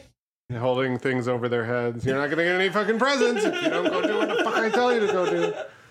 But there, there, that's some fun shit, and it ends in Mm, what? It yeah. culminates in you come in and you have I a mean- drink with me. Right. Fuck that's yeah. so wholesome. It's you know it, that's the difference because we're they're like oh yeah creepy Yeah, horse skeleton, but you know it's a it's it's wholesome by the end of it because you just have a drink and you had a fun time. You know you know strengthening your bars and shit. Where in America we're just doing uh, levels of trauma to our children by first off implying that your home is not secure. A fat old man on a magic fucking sleigh can break in at any fucking time. And also that if you don't behave, you won't be rewarded with any of the good things that I know I'm going to get you because I'm your parent. But don't forget that he's always watching you He's and knows always everything you do. The fucking Santa panopticon. Not at all like that Jesus fellow. People stop believing in when they find out Santa's not real. Yeah. Oh, should I have said that? Mm. But yeah, I I I heard of that tradition a while back, and it's I I would really even just be interested in watching like a recording. Oh, Like, I fuck feel like yeah. that that would be an interesting They thing to put a watch, like a GoPro camera right crew in follow those the people. horse's It seems like a really fun time. So you get horse's eye view. Honestly, I just oh, think we on the just horse, that yeah, America. that would be Yeah. perfect. Because let's just be honest. I mean, if you don't get shot, that's the only problem of doing it in America is you might get shot. But if you don't get shot, it's gonna end in a good time. I can guarantee it. All right. And then you roll up on some, you roll up on the You ain't SoundCloud rapper's house, and he just fucking Yep. schools you. You're like, oh, never mind. We're going right, to the, we're going to the Yule next Cat? house. I only know Lil uh, I saw a meme about the old me. cat. I don't know much more. All right. So, Isn't it a, isn't it like a kaiju? what, like Godzilla? Yes. It's a huge giant cat. Yeah, isn't it supposed And to be like a will giant? It's like a giant you. cat roaming the The story right? of the it's okay. Apparently, it's it's called the. it's gonna do. Oh yeah. God, man! I apologize to all of our Icelandic and Swedish listeners because I cannot say this. If you can't, if you can't pronounce it, It's Yule if- bro, if you can't, if you know you can't All pronounce right, it, okay, why fine. are you Yule even Cat. try? The story of the Yule Cat likely dates back to the Dark Ages, though the oldest written accounts are from the 19th century. In any case, much like Krampus, the Yule Cat has long been a Christmas time enforcer of good behavior. According to the Icelandic tradition, anyone who finishes their chores before Christmas would get new clothes as a reward. Meanwhile, lazy children who didn't get their work done would have to face the Yule Cat. Fucking murdered. Literally, you don't do your chores, you don't get your new Christmas clothes, you're getting fucked. Your just cat's get- gonna this cat's disembowel gonna you. Just fucking eat Yeah. your fucking skin. You're gonna be fucked. I love that idea. I mean, I, we're just talking about all the problems of traumatizing your children Oh, for I Christmas know, and yeah. stuff, What- but still, I love what do this they idea. imply as a This not Christmas as chore exactly? Skeleton. Not, rats. not, at, not nearly. This is a cat that fucking kills you. Yeah, it's a giant, a giant cat monster that is going to like just eat you because you were a bad kid. Yeah. You notice that in, in a weird way though, because I, I, we're joking about the holding it over your head, where it's like Santa's not going to bring you anything. That is honestly a very benign punishment I think he compared takes- to takes Krampus, away, which is yeah. like I think doesn't Krampus just like beat you up and then whisk you away into like yeah, run it. You're you're in child slavery after that, and then the Yule Cat that is just going to kill you. I mean, I, I guess like getting coal is is pretty. Have either of pretty you gotten coal for compared to the Christmas rest before? Of this. No. What kind of shit parent? I I'm can't just imagine, saying, like, did you okay, I'm imagine gonna say, that? if you're a, if you're a parent, yeah, if you're a parent and you're like you actually got coal or something for your kid because they were like what because they were bad, that just means you're a bad. If you are if you have a bad kid, it's because you're not handling your kid right. Okay, let's see. Everyone knows Krampus, obviously. We ran over that one. Do you guys know Frau Perchta? Or Chat? It's an Austrian and Bavarian thing. She's a witch who slits your bellies for being bad and then stuffs your corpse stuffs your corpse with straw. That's brutal. Like negative negative witch stereotypes again. God Oh, damn. that's Oh, true. yeah. It's a negative witch stereotype. Think of all the think of all the weight I would lose if you stuffed me full of straw. Yeah. Be like twenty pounds of bowels. Just dissed. and then some. Swedish dude or. But then you'd be stuck with straw, and somebody though, would want to so. burn you. you guys know time. about Hans Trapp? from Die Hard.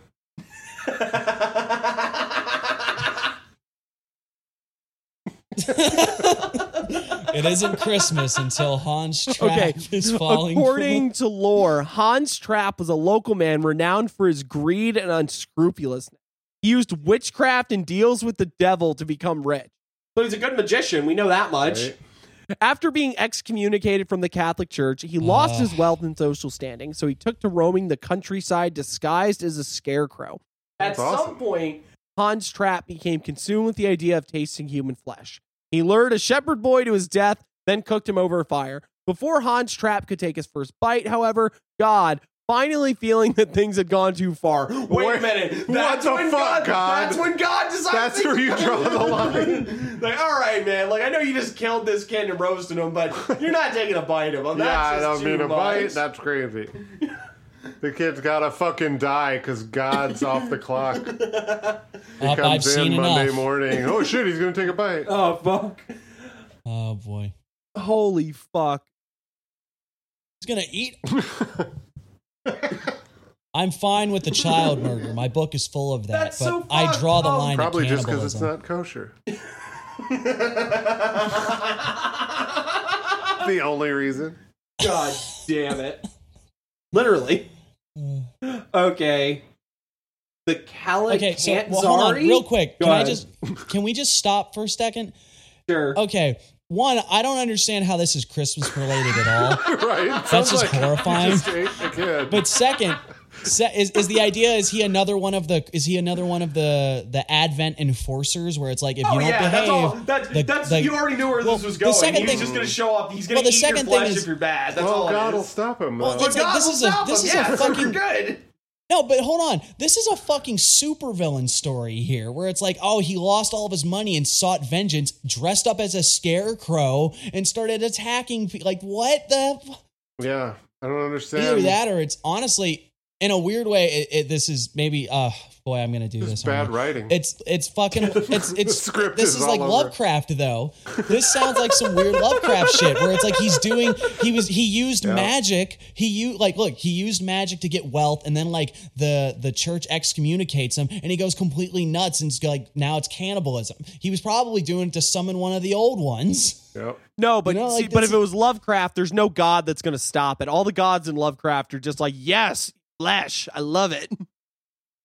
Yeah, that's the only Mm-hmm. non-Lovecraftian. It's like God versus Christian God versus Lovecraft. Oh man, Dream dude, match. fuck Freddy versus Jason. That's what I want to see. I want to see Yahweh versus Cthulhu. Big, giant, like filmed over a tiny city, like the old Godzilla movies. Oh god, right? Cthulhu and No, in fact, that's exactly what I, I want. A dude in a, in a rubber Cthulhu suit and a guy in like a fucking like frat toga with a fucking Zeus Oh my beard, God. just like duking it out. Or just a giant. You're just you could film it describing you're just describing Derleth. with a big baby Jesus. it's a baby Oh Jesus versus Cthulhu, but they're the same scale. Giant baby Jesus versus Cthulhu. All right, yeah. I'd watch that. This is a million dollar idea. Fuck it, we're going into CMN Films because this is gonna be the best. We're gonna make a million dollars off of this. Oh god. All right. I guess we got a couple more fucking weird Christmas things. Hallie can't Is that is, sorry. is that the theme? Hold on, is that the theme though? Is that most of these are like again the the Christmas time good kid enforcement squad? Oh or- yeah, because that's all. The, what other reason Okay. do you have? Because you got Santa already. You can't just come up with a, like a better version of Santa. No one's gonna vibe with. it. They came up with a better version I of could- God, and it's Santa.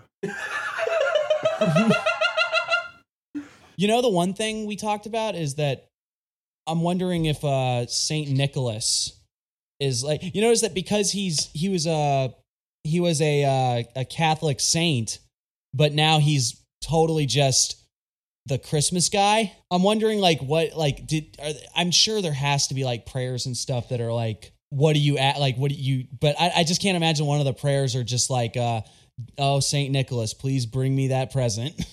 You write a, a Please letter. to kill Santa- my fucking kids. they don't do what I say. Please, God.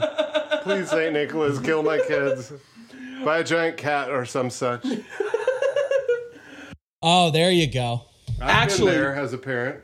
Yep. I've been pushed that far. Please, God. You're honest at least. I, I I because we asked, I have to find out now. What what is Saint Nicholas the saint of? Killing kids. Killing kids. it says it right here on the Wikipedia page. Was I right? no, close Oh. God damn it. He's the he's the saint. Why of, would there be a saint of that?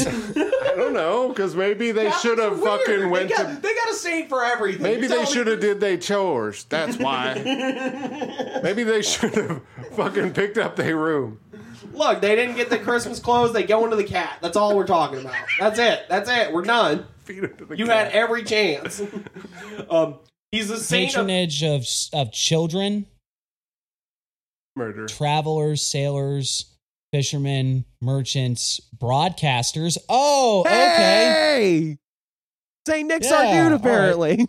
What the fuck? Hell yeah, just in time. That's but that's the thing. Were there broadcasters when Saint Nick was alive? Can you be a saint of something that you have no idea how it even fucking works? No, there's a saint of the internet and internet workers because they just like retrofit. Oh. Well, the old version of what would be like the internet today. Oh, and that's they, so. Yeah, that's they shoehorn terrible. it in. That's So like when you Saint- got a boss what it that's like, probably I've been means in is the that- industry for 45 years, and you're like, yeah, back when we didn't even fucking pay people right. What the hell are you? You have no. You should not be doing this job. You are not qualified. So what it means is that Saint Nicholas probably like yelled at people in the streets, and that's kind of like what broadcasters do. so Holy shit. um, also the the falsely accused, repentant thieves, brewers, pharmacists, archers, unmarried people, pawnbrokers. I don't know if I said that one already. And then it's like also just like Greece and Russia and Moscow. So it's like I guess he just got the Russian Navy. Oh, that's the there. That's the perfect one. The Russian Navy. Man, they need to be God. praying to Saint Nick right now. Apparently. Ugh. Mm. Wow. Well, either you have any other weird Christmas traditions that you want to talk about? Uh, Elf on a Shelf can get fucked. Just want to go on record Yeah, and everybody saying that. everybody seems to hate Elf on a Shelf. I can't think of anyone that really likes like I I don't get it. It's weird. I don't know why you want to do it. I don't know what kid would be comfortable. Like I'd be weirded out by that. Plus, it's just not the thing. You can't make up a new thing. The Right, tradition yeah. is Santa. Quit adding to it. Yeah, we've had enough. I hate that so much. I was gonna say you don't do Elf on a Shelf with your kids, do you? Fuck no. Thank god. I God. would feed them to the Yule Cat before we did Elf Yeah. on a Shelf. All right, that's what we're getting here is that uh what America really needs is some sort of monstrous entity that is going to threaten your child's lives if they don't behave. Well, um, Called your parents. Yeah, it's, My parents, at least. I don't know about you. it's mad. Just say that the cops are going to just say like Timmy if you're not good the cops are going to shoot you. Well, in the third season monster. of Tales from the Dark Side, the episode Season of Belief, they introduce my favorite Christmas tradition, the Grither, The Grither! who comes and kills and eats children if they're bad. Just And kills them just right out the yeah, right off the well, he reaches out. He's got hands as big as basketballs, and he reaches out and he grithers you.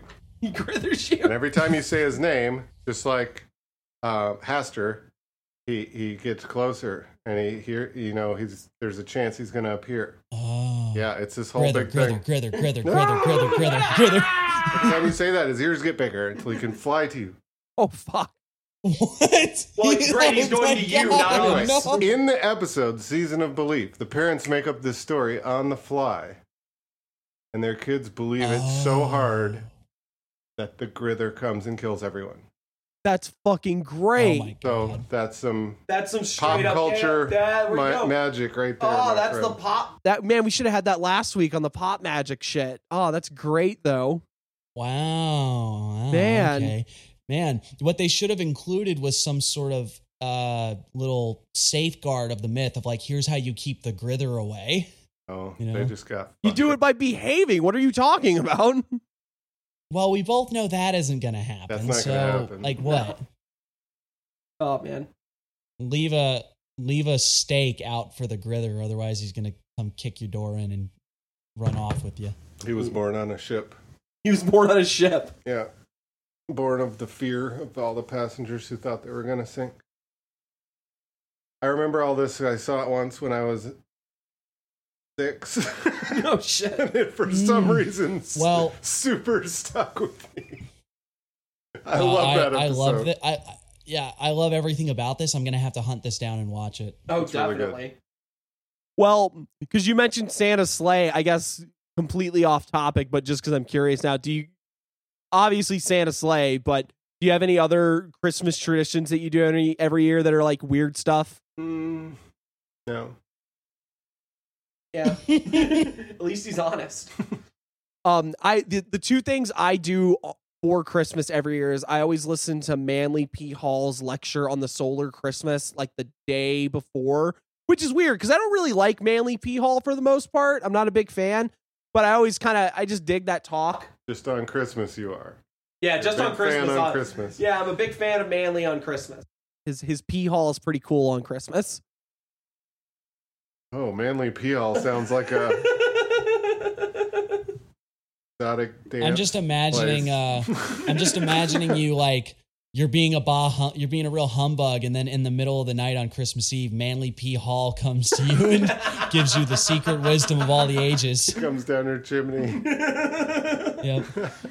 Um, and the other thing I Boy, do, what day is it? Why, it's Christmas Day, sir. Then Manly P. Hall has done it all in one night. the other thing I do is a fairly new one, but I watched this movie called um Christmas in June. Or no, no, no. It's called fucking like Oh. Summertime Elf or something. It's one of those movies that's got like a billion different names because it's a shitty movie that just got put out by shitty people. they think the name is the problem. Right, keep yeah. Trying new names. Yeah. Oh. So it is the worst movie you could ever possibly imagine for Christmas. I'm gonna vaguely describe the plot. It Santa contacts all the elves in the world. By the way, elves are just like they look like teenagers and they just kind of walk around everywhere when they're not at the new North Pole, just doing shit. And he So contacts they're like they they blend in with our society kind yeah, of thing. yeah, except No, they're really awkward and weird and they don't know what's going on because they don't understand elves. that shit isn't the North Pole, Okay. which is weird. You, thought think- Elf on a Shelf was bad. They're among us, man. They're walking around, but they suck at blending in. Yeah. It's like Elf from Elf Yes. with Will Ferrell. like legit, it's like that, but they're not quite as funny as Will Ferrell. They're more of just like awkward. Ooh, that's cold because Will Ferrell's not funny. No, no, he's not. So they're not as funny as Will Ferrell, so Santa contacts all the elves and says, "We have a massive problem. The UN has passed a new doc, doc, uh, a new proclamation about." Disciplining your children. So, all the children in the world can no longer be disciplined by their parents, and they're all ending up on the naughty list. oh no. We need all the elves to come back to the North Pole as soon as possible. And we get to see this quote unquote dystopian kind of world where Oh, children, we just have roving gangs of eight year olds that can't be fucking reasoned with because kids aren't, you're not allowed to spank your kids anymore.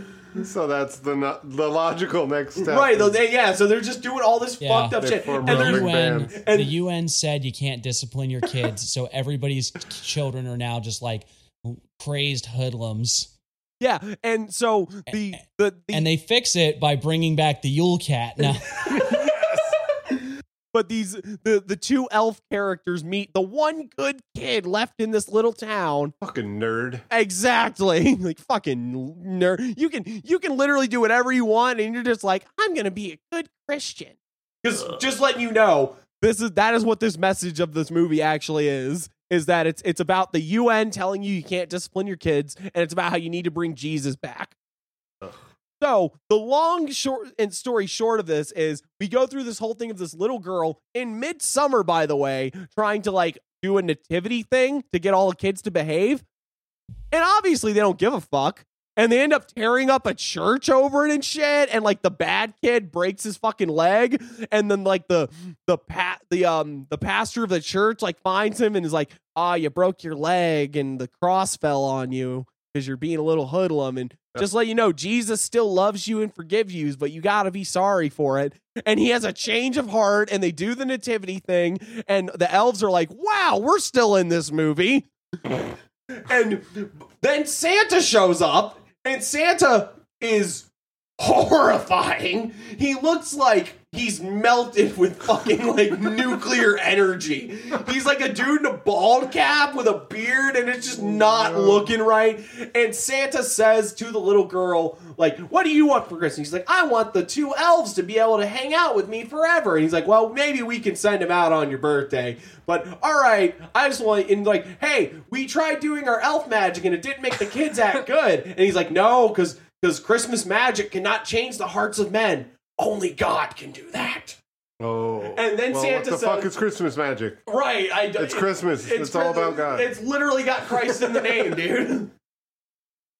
So then Santa gets up and says, All right, I got a meeting. And we just forget about the rest of the movie. And then Santa ends up in a fucking like boardroom with some random dude in a suit. And he's like, I'm the junior member from Arkansas.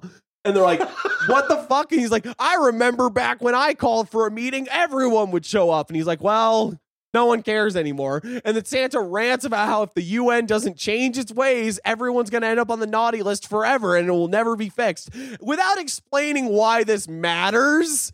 Yeah. Like, let, should, let me be on the, la- the naughty list. yeah, Who like, cares? Well, who fucking cares? Also, the implication that there is a there is a supernaturally powerful old man who lives at the North Pole and gives people gifts, like, and yet no one in government has any interest in figuring out what he wants. I mean, uh, like, because if that really existed, we probably would have blighted him off of the map.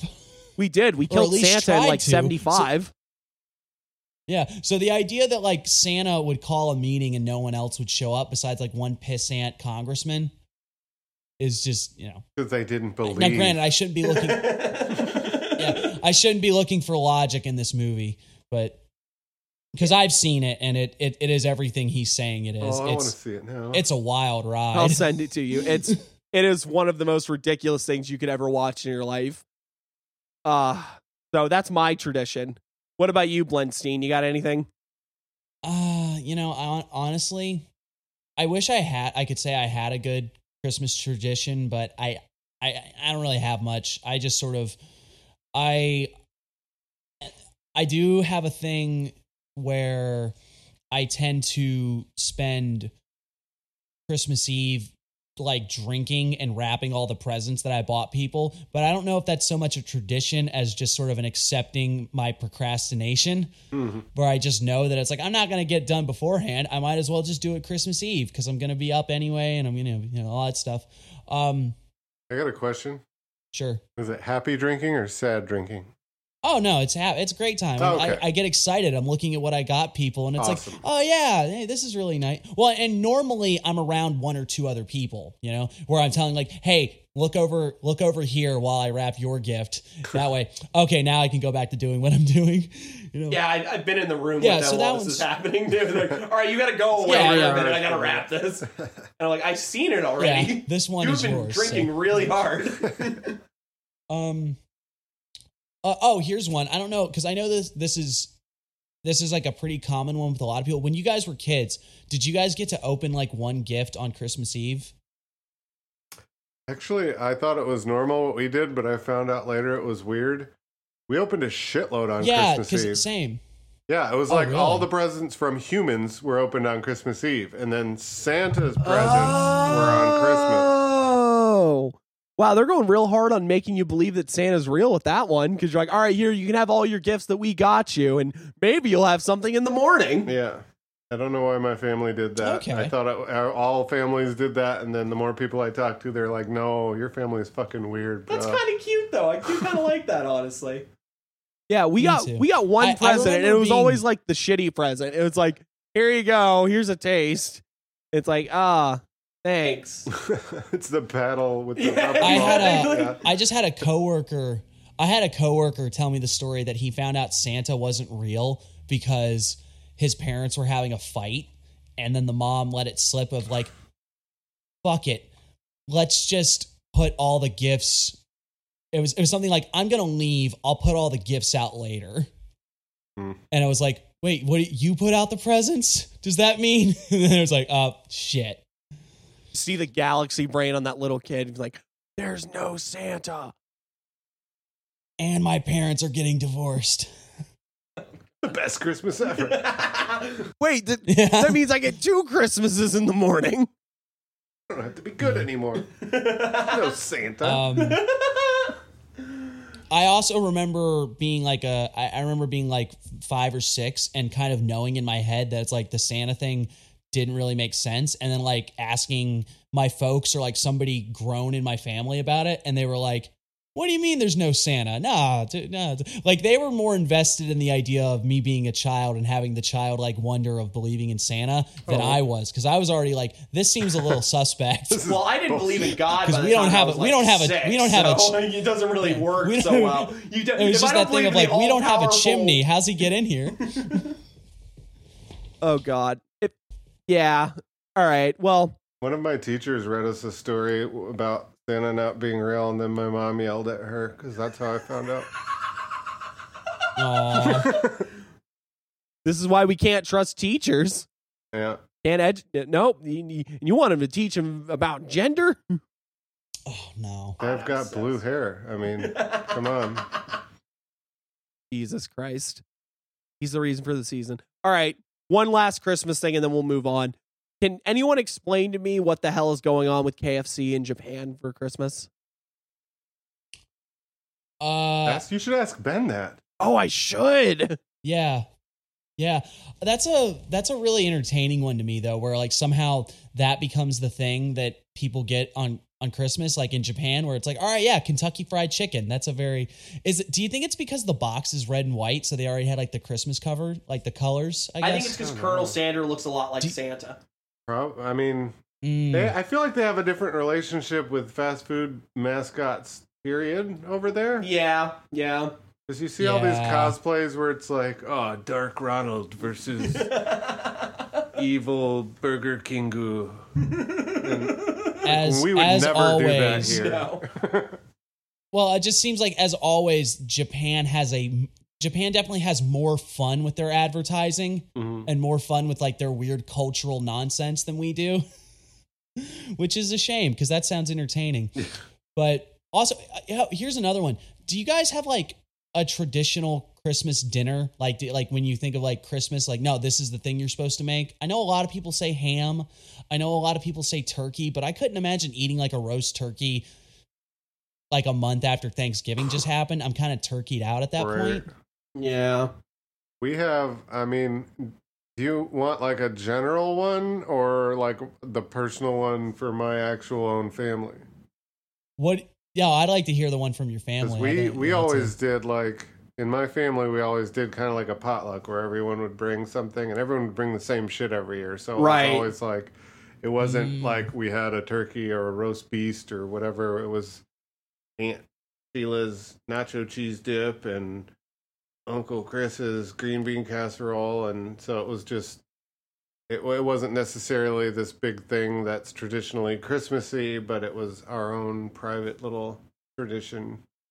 See, that's really nice. It, what this is really, this conversation is really just telling me it's like, man, I wish I had more Christmas traditions that like I could actually fall back on, but I just don't. You know?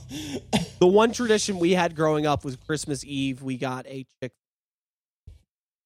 Dad was like, "I'm not fucking. I have to cook." Oh, Fuck yeah. Keeping it real. nice. Yeah. nice. I'm getting too old. for this shit. I'm too old for this shit. I'm getting too old for this shit. All right. Well, with that, I guess we go to the nice little palate cleanser of every episode, and we have another person here, so we get to ask them as well. So, Matt, how goes the work? Um, actually, I'm taking a little break. The work right now is self care.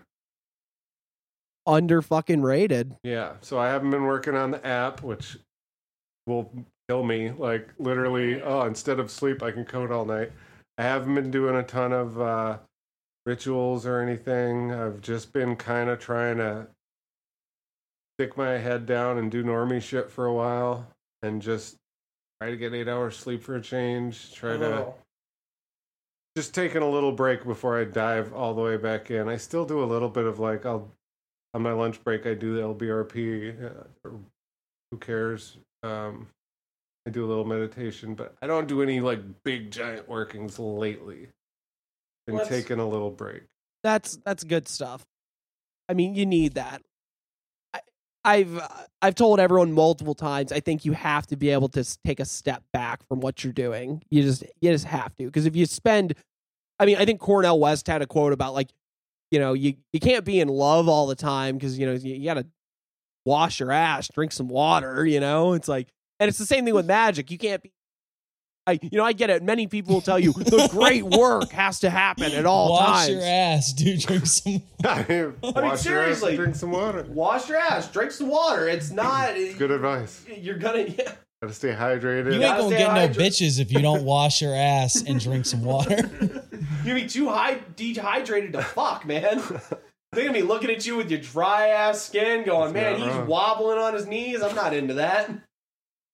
He got crusty lips and a crusty ass. I'm out. All right. Whenever I take a break like that too, I always come back stronger and like have some big epiphany when I come back, or Oh, like right. something really works really well when I come back. It's like yeah. I always think about the longest. Well, it's a bit like what you said. Sometimes you just got to stop, take a walk. You know, yeah, yeah. get the hell away from it. Oh yeah, yeah. I like it. I like it. We got we got a nice little thread through this episode. I always think about the longest break I ever took from Magic was like a six month period where I just didn't do any fucking Magic at all. Mostly because I was recovering from doing like fucking Enochian magic in a desert and having like a huge fucking crazy fucking thing happen to me. And I was like, oh my god, oh my god, oh my god. And when I came back, all the magic shit I was doing was just like fucking my life up left and right. I want to hear more of that story. No, you're not, you guys aren't getting it. In the desert doing Enochian magic. we really need the everything we up. really need the episode where we talk about the times that because you have your whole Enochian desert phenomena, and then I've got my I've got the time that I fucked around and played uh, Cosmic Trigger games and got Cosmic Trigger prizes, and I almost went totally batshit crazy. Oh, So I feel like that would be a fun episode. the critical failure episode. Yeah, there we go. Fucking Nat one episode. Uh all right. What about you, Blenstein? You got any what what you doing? How's the work going? Well, I can say one thing. I know last episode I mentioned that what I was doing to try to help my beloved get back on her feet wasn't really working. But the the minute I said "Ah, it ain't really working, she started getting better. So that was cool. I don't, you know, I, I- I'm not sure I give myself the win, but I am really happy that she's feeling a lot better.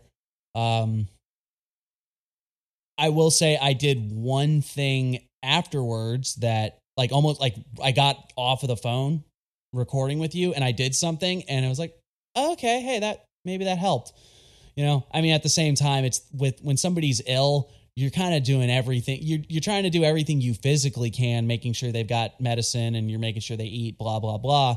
But you know, it the magic, it can't hurt, I guess. I so think you that do was get cool the win this on that. week. There you All go. right. Impartial You third party giving you the win. Yeah, I I had a uh, validation. the way you described it sounded exactly like an experience I had where it was like I was doing this thing every day, every day, every day, and it's not working. And then when I stopped doing it, it worked. So I think it's that non-attachment thing where it's like you you were stuck in the part where you're charging the sigil, but you never did the part where you let it go. And the minute you let it go, boom, it worked. Yeah.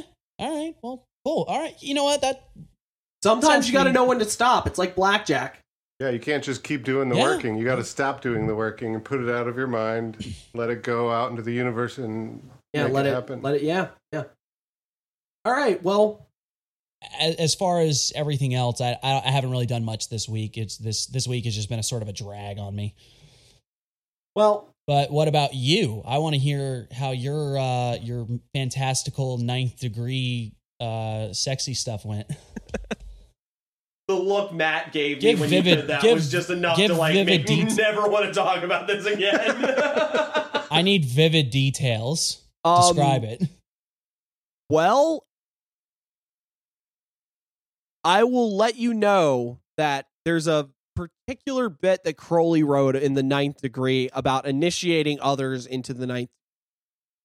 And I think that that was a tremendous success. I will say that much. As far as what results it's gotten me, I'm in the moment where I'm just waiting to see what happens. But I have every indication that this shit has been working really well, which is good because I need the win right now.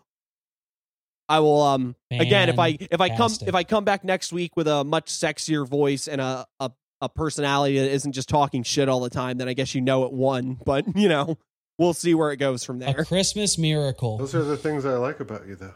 Uh never mind, I have to undo my entire Same. working. okay. Well, and with that, this has been Chaos Magick News, the only news podcast that has not been devoured by the Yule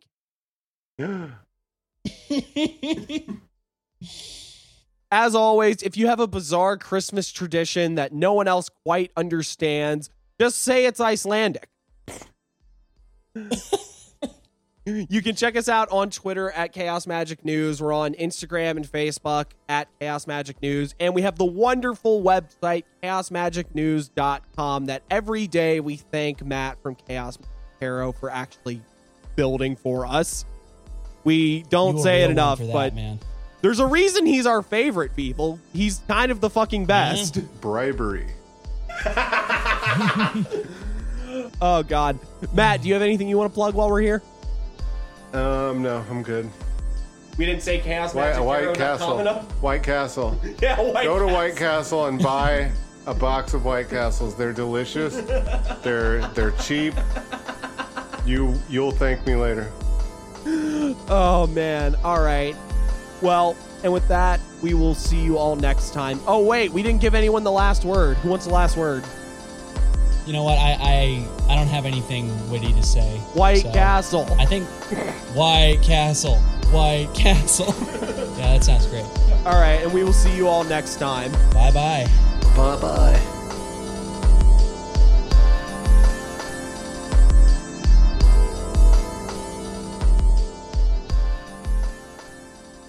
Okay. Alrighty. Cool. I'm gonna go get another beer before, so I don't have to get up in the middle of the. Oh yeah, no, that is. See, this is. We should have Matt on more often because he's got great ideas. delicious.